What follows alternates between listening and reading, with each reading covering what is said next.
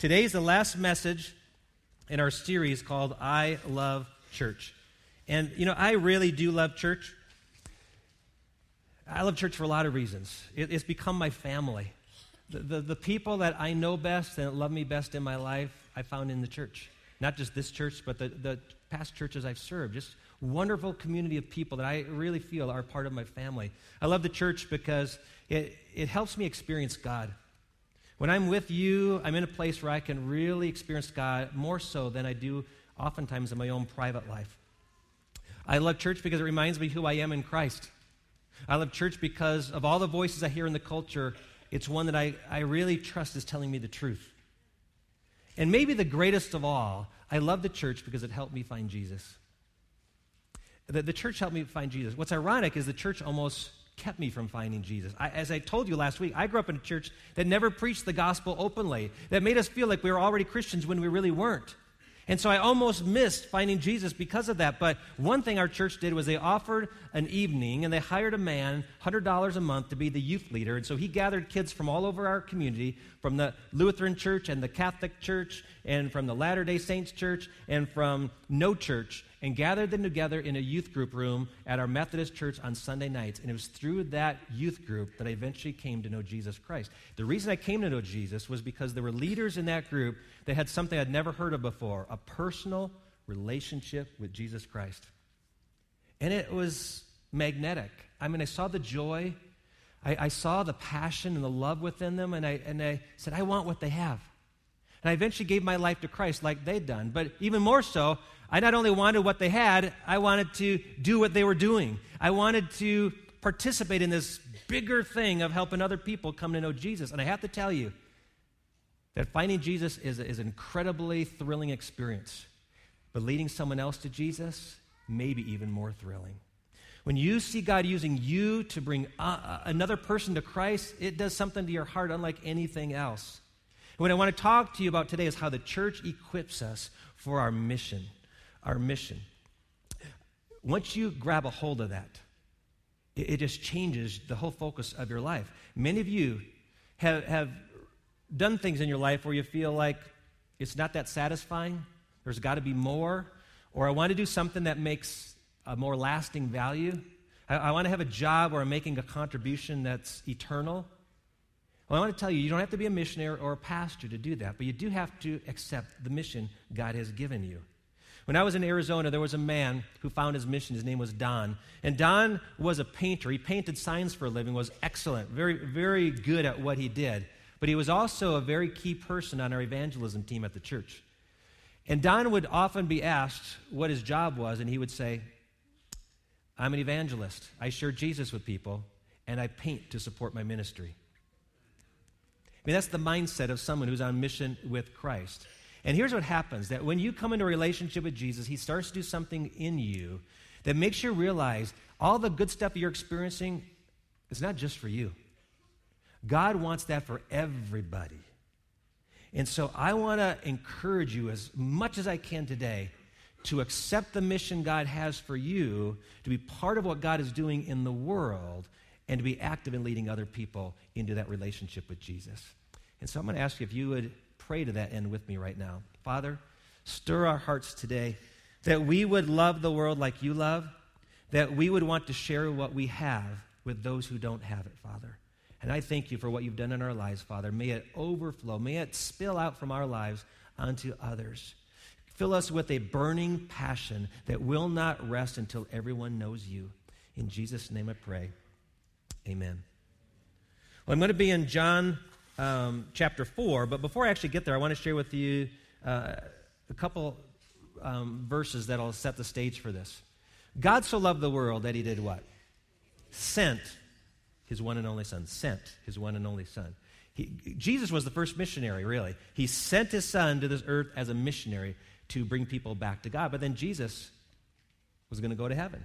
And before he went to heaven, he said this to his disciples, found in John chapter 20. As the Father has sent me, so I'm sending you. I was the first missionary. Now I'm passing the baton to you guys. I'm sending you guys.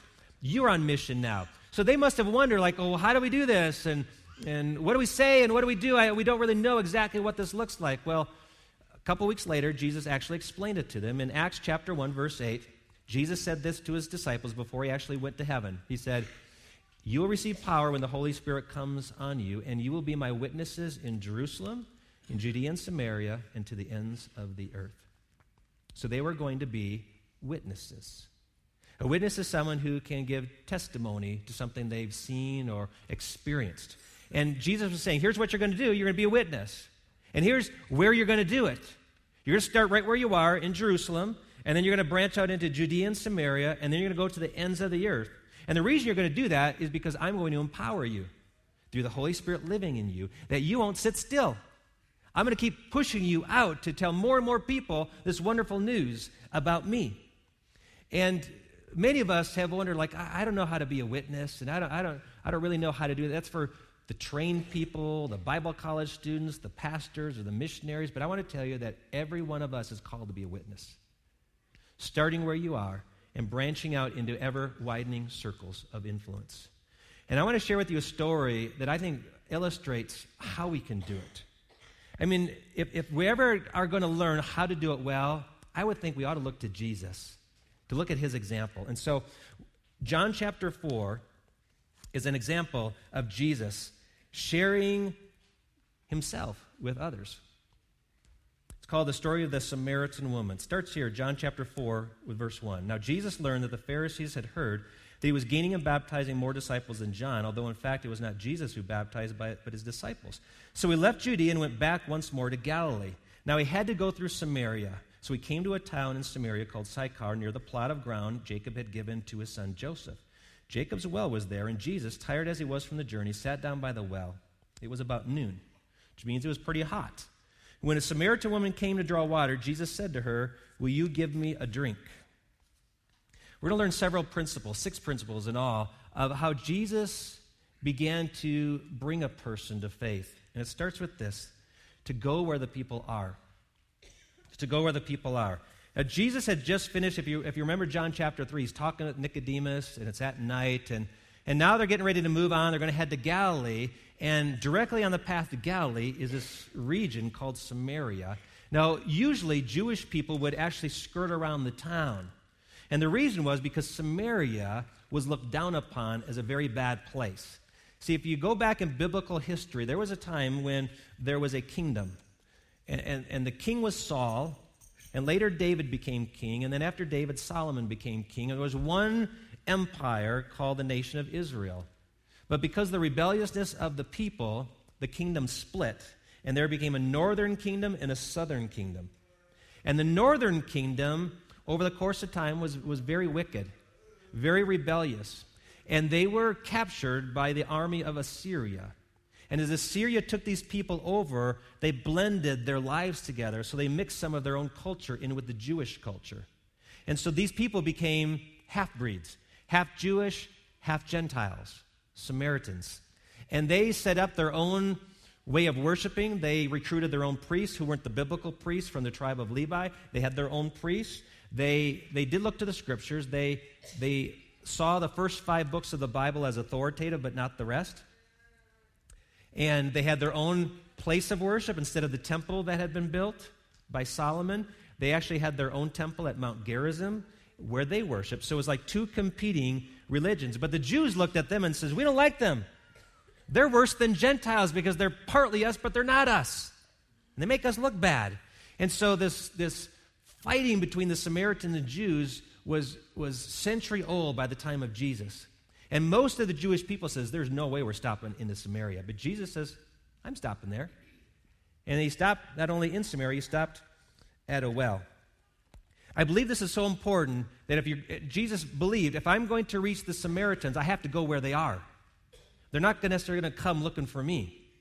I mean, it's great that we have churches that invite people in, but honestly, we have to get out to where they are to let them know Jesus loves them.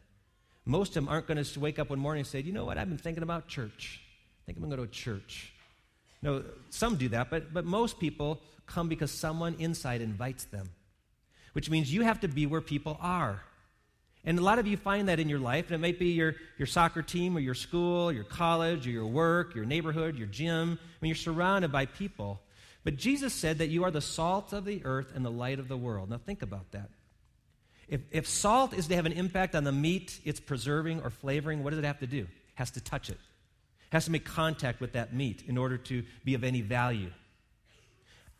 What about a light? Where's a light used? A, a light is used in a dark place.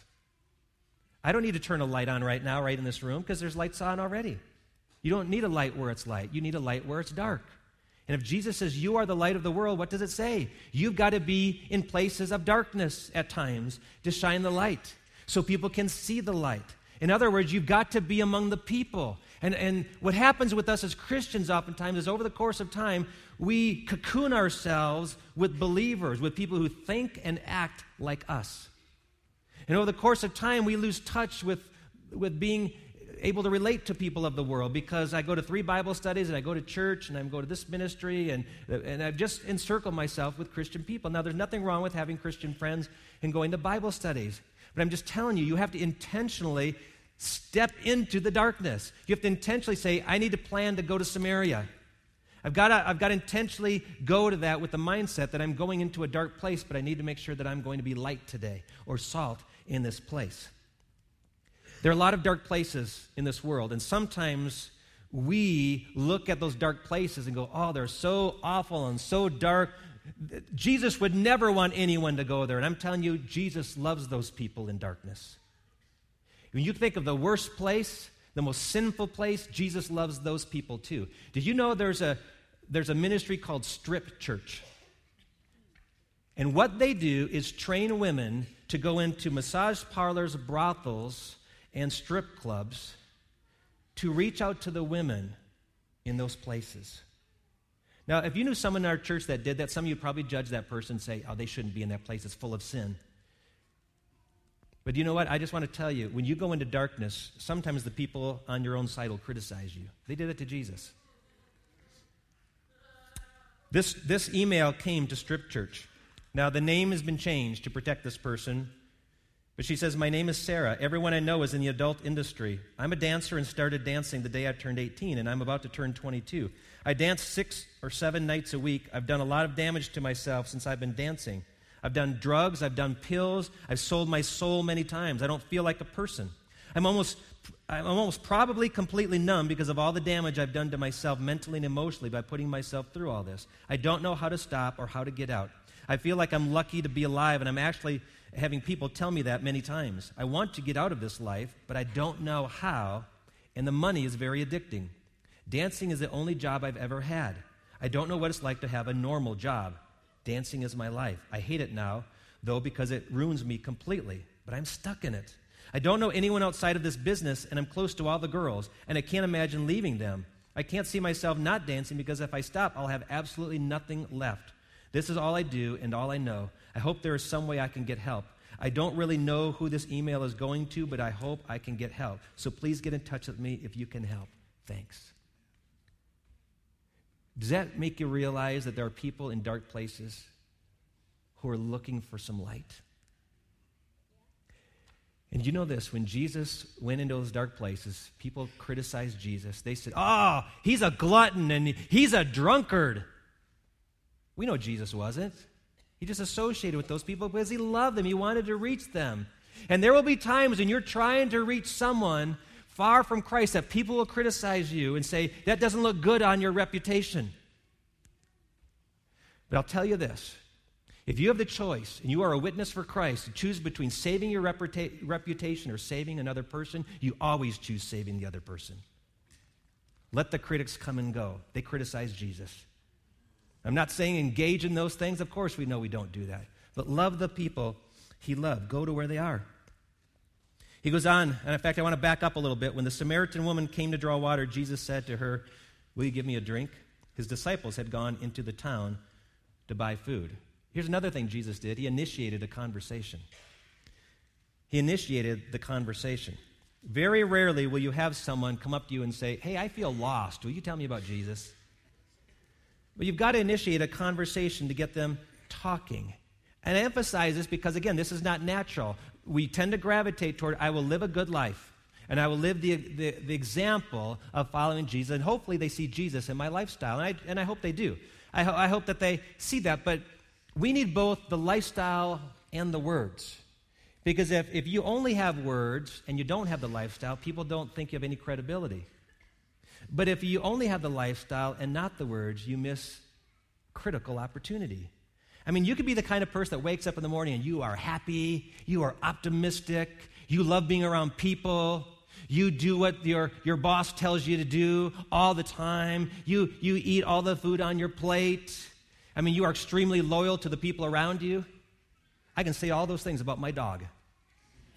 My dog does this very same things. He wakes up happy, he's very loyal, eats all the food on his plate, does what I ask him to do, but he never leads anybody to Christ. And you won't either unless you open your mouth.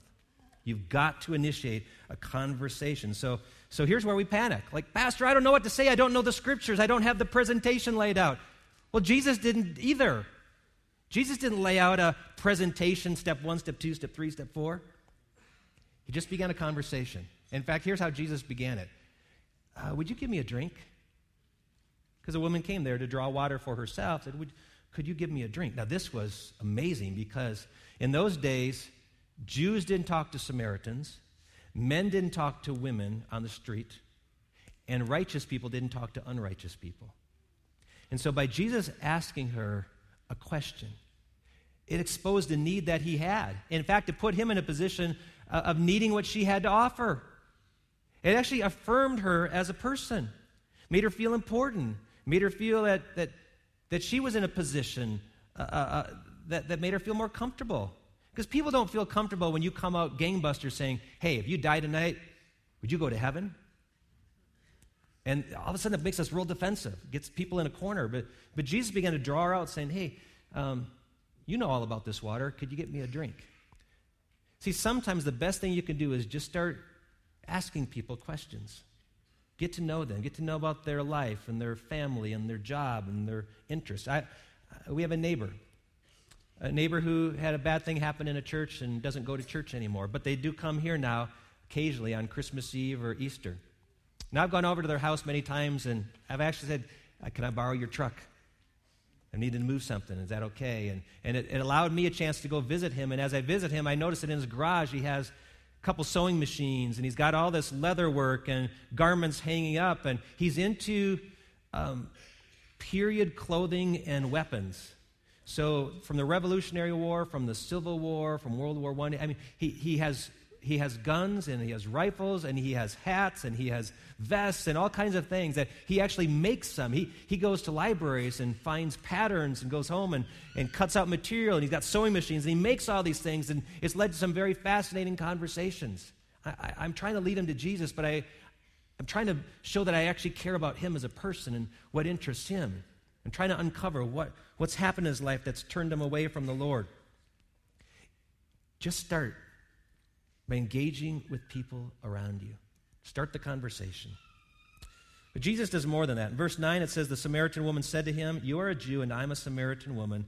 How can you ask me for a drink? For Jews do not associate with Samaritans. I think what we can learn from this is don't take the bait to debate. Don't take the bait to debate. See, Jesus, we shouldn't even be talking because there's a big fight going on between Jews and Samaritans, and and, and that should end our discussion right now. But Jesus says, eh, we're not even going to go there. And I know that you'll have people in your life who will bring up controversial subjects.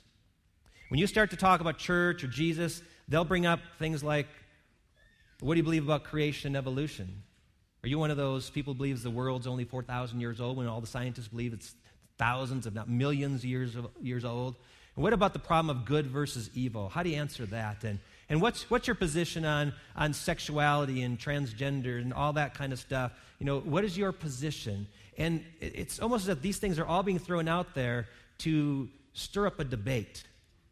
Now, when I went to college, I went to Bible college, and then I went to graduate school, I studied theology and apologetics. Theology is about is knowing what we believe.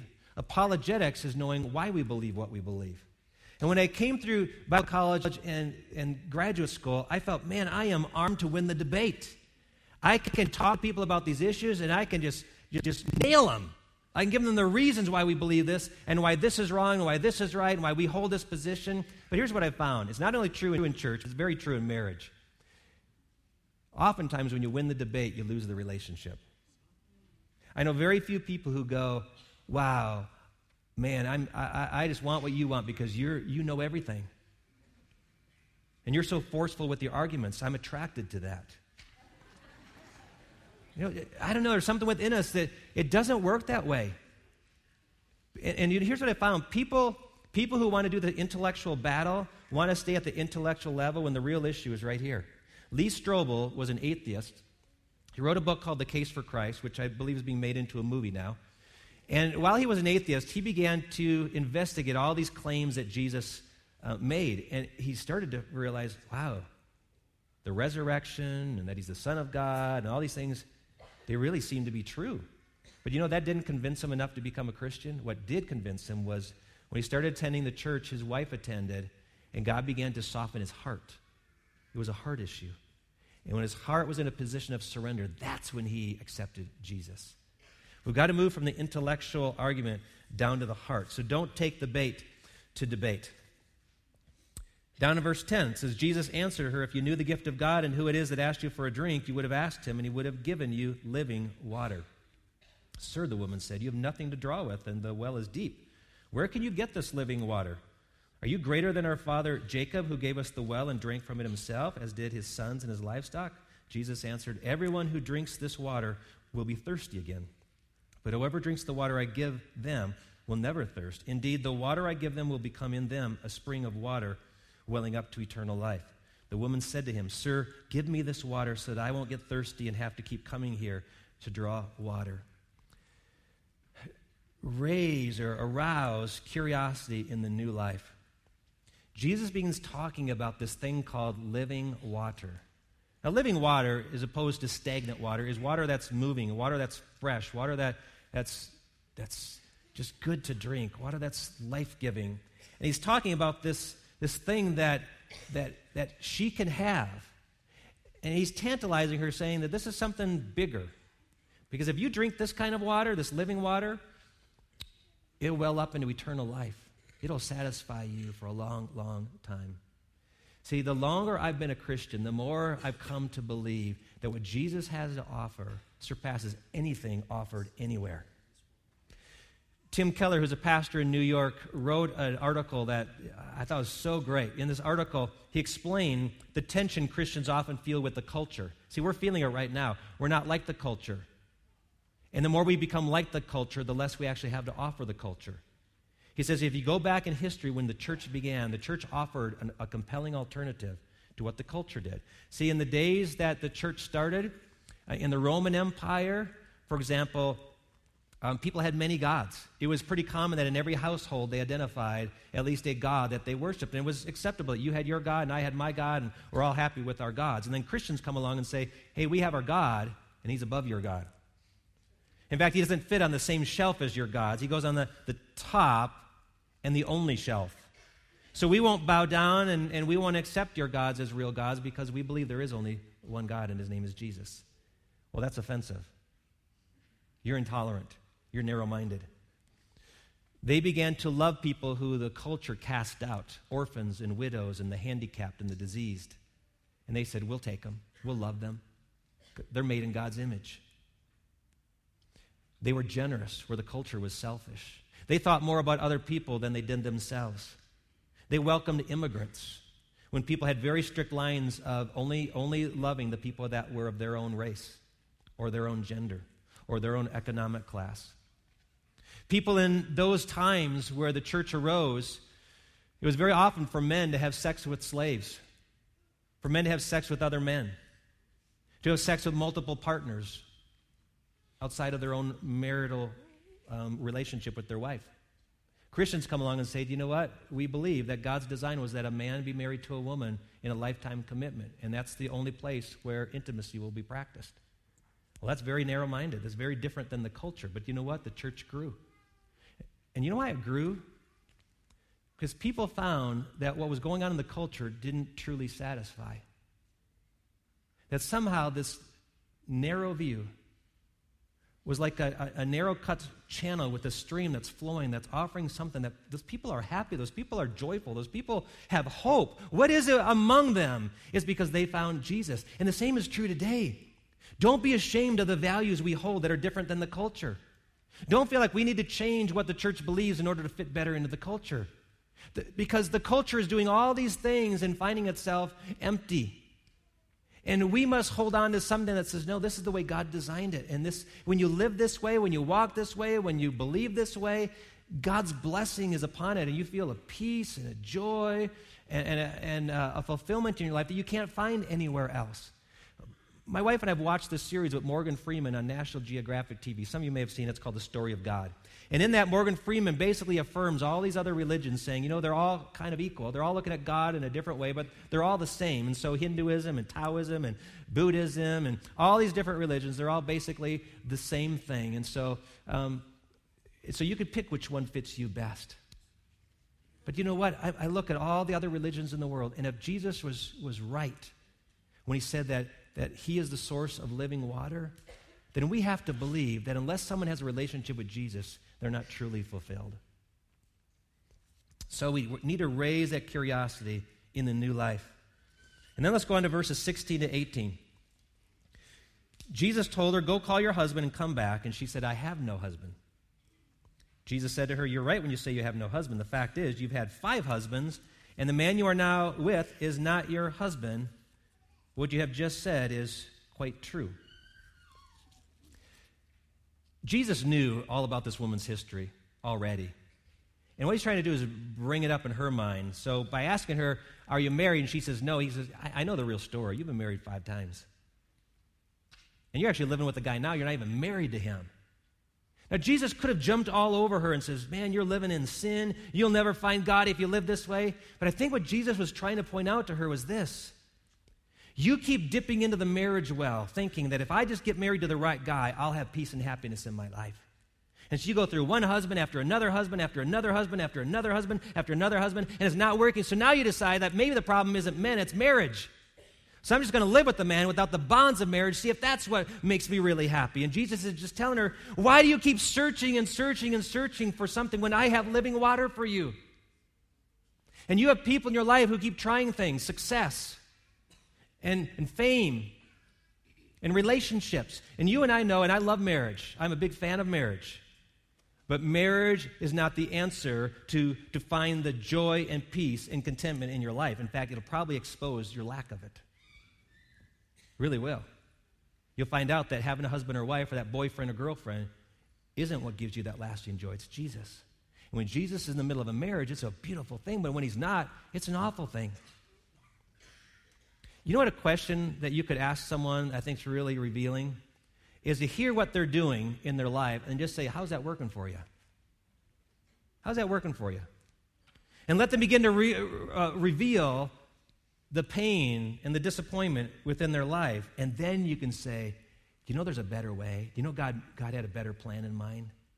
Let me tell you about that. Then finally, let's go to uh, verse 19 all the way through 26. Sir, the woman said, I can see you're a prophet. Our ancestors worshiped on this mountain, but you Jews claim that the place where we must worship is in Jerusalem. Woman, Jesus replied, Believe me, a time is coming when you will worship the Father neither on this mountain nor in Jerusalem. You Samaritans worship what you do not know. We worship what we do know, for salvation is from the Jews. Yet a time is coming and has now come when the true worshipers will worship the Father in the Spirit and in truth, for they are the kind of worshipers the Father seeks. God is spirit, and his worshippers must worship in the spirit and in truth. The woman said, I know that Messiah, called Christ, is coming, and when he comes, he will explain everything to us. And then Jesus declared, I, the one speaking to you, am he. It was all about Jesus all along. See, Jesus refused to enter into that debate again about the differences between Jews and Samaritans. He says, you know, that's for another day and that's something else. But right now, it's about the Messiah. It's about the one that God is planning to send to you. And she goes, I believe that. I believe he's coming. I believe one of these days he's going to come and he's going to show us everything. And Jesus says, You don't have to wait for that day because it's right now and it's right here because I'm the guy. I'm the guy. Think of how powerful that was for that woman to realize God sent his son all the way from heaven to a well in Samaria to tell me he loves me. A woman who's failed so many times, a woman who's been rejected, who's been an outcast. He loves me. Do you know there's only one thing that'll keep you out of heaven? You, you know what it is, right? It's not sin. Don't answer sin. The reason I say that is because if, if you say sin and you sin this week, you've just jeopardized your status for heaven. So it's not sin. What is it? What is it that keeps us out of heaven? Well, Jesus was very clear. The one thing, and the only thing that'll keep you out of heaven is lack of faith. Because if you believe in Jesus, the one thing that'll get you into heaven, you will have eternal life. If you do not believe in the one that God has sent, you will not have eternal life. That is the deciding issue. How do you respond to Jesus? Because we all sin even now, but we have one who forgives us of our sins. That is Jesus. And that's why we keep the focus not on getting your life all right, we keep the focus on Jesus. Surrender your life to Jesus because he loves you.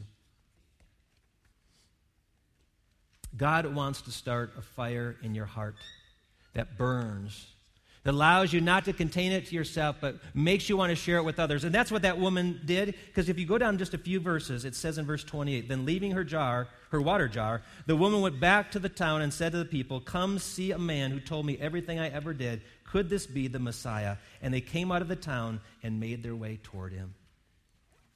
People want to see other people burn for Jesus. There's something magnetic about someone who's on fire for Jesus. That's what got me. A youth leader and some youth coaches who are on fire for the Lord. And some of you have that fire, some of you need to kindle that fire. I want to introduce you to a young man in our church who has that fire, his name's Keola. Keola is the uh, son of, of Kanani, which many of you know, and Bill Delaney. And this guy has just been on a, a wild journey. He, uh, some of you remember, a few years ago, Keola was with us and got on fire for the Lord, made some bad choices, ended up at the bottom again, moved back here where he felt like I need to get back with the Lord, and this time he is just burning on fire for the Lord. So, Keola, welcome this morning. Thank you for joining us.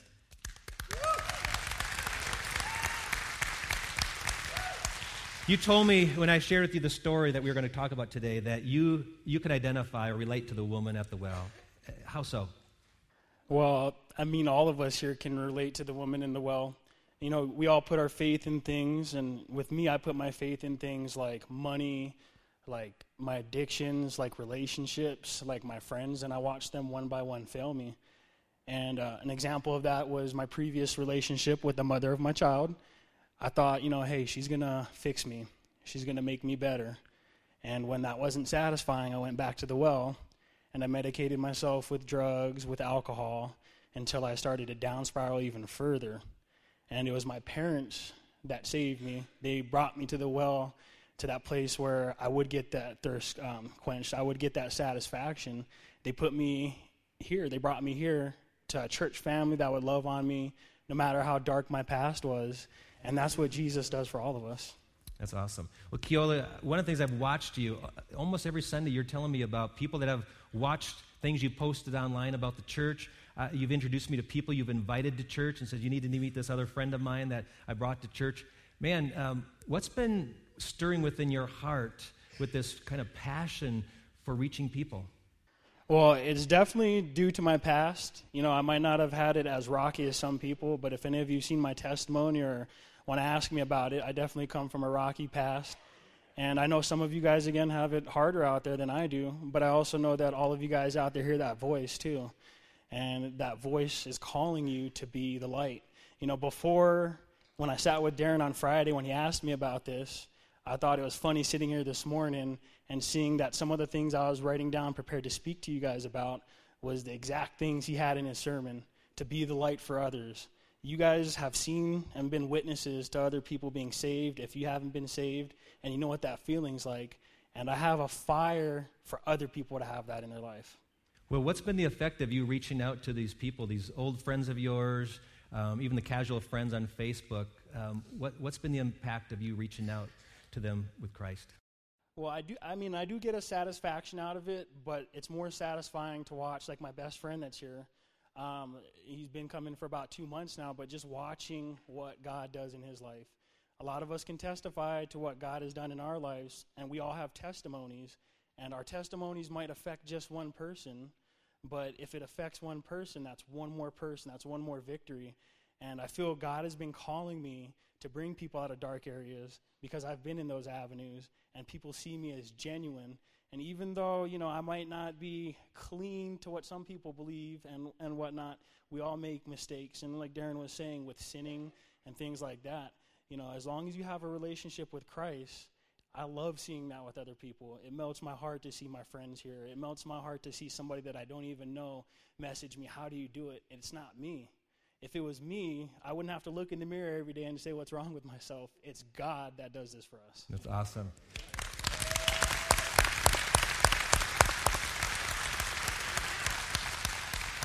Well, one thing you shared with me is this uh, almost a hunger of, of saying, what's God's future plan for me? Maybe I need to go off to, to college or something. And, and it's a common thing where people will say, Pastor, I, I feel like i am called to go to like a Bible college or learn scriptures. But uh, most of us, most of us will never do that. In fact, I don't even know if you have to do that necessarily. So I don't want you to be discouraged that you've got to have a special degree to be a witness for Christ. In fact, Keola's doing it right now without a Bible degree. So, Keola, what would you say to someone in this church that feels like, oh, I don't know if I can be an effective witness? Where do I start? Well, I'm in a ministry called Celebrate Recovery, and, and what that ministry, what that ministry has taught me is to have that fire for other people. To be, if you guys don't know what an accountability partner is, the first step is getting into a relationship with a friend, with a family member, with your other half, and making a commitment with them and with God to have them here on Sundays so you guys can hear the lessons that God has for you. It might be Pastor Sam preaching. It might be it might be Pastor Dustin. It might be me standing up here. But God's going to be ministering directly to your heart. And if you're missing out on that, you're never going to see that. You need to invite people. You need to have other people come into the ministries. Whether you're having problems with your marriage and you know of the ministries, the church has reengage. It has celebrate recovery. There's a financial peace. You guys know of these ministries. The church, the church has a kit, a toolkit that is not out to be borrowed or not to be lent. It's meant for you to take for the rest of your life, and that gift is Jesus. Amen. Well, thank you, Keola. The church, our church, wants to partner with you and equip you for your mission. So, my question for you today is Will you accept the mission that God has given you as a believer in Jesus Christ? To be a witness for Him, to share in ever widening circles what God has done in Jesus Christ through you and for them? Are you willing to step up and say, God, show me where you want me to go? Lead me to the people you want me to speak. I'm going to put myself out there. And so today, I'm going to ask you to stand and say yes to this mission.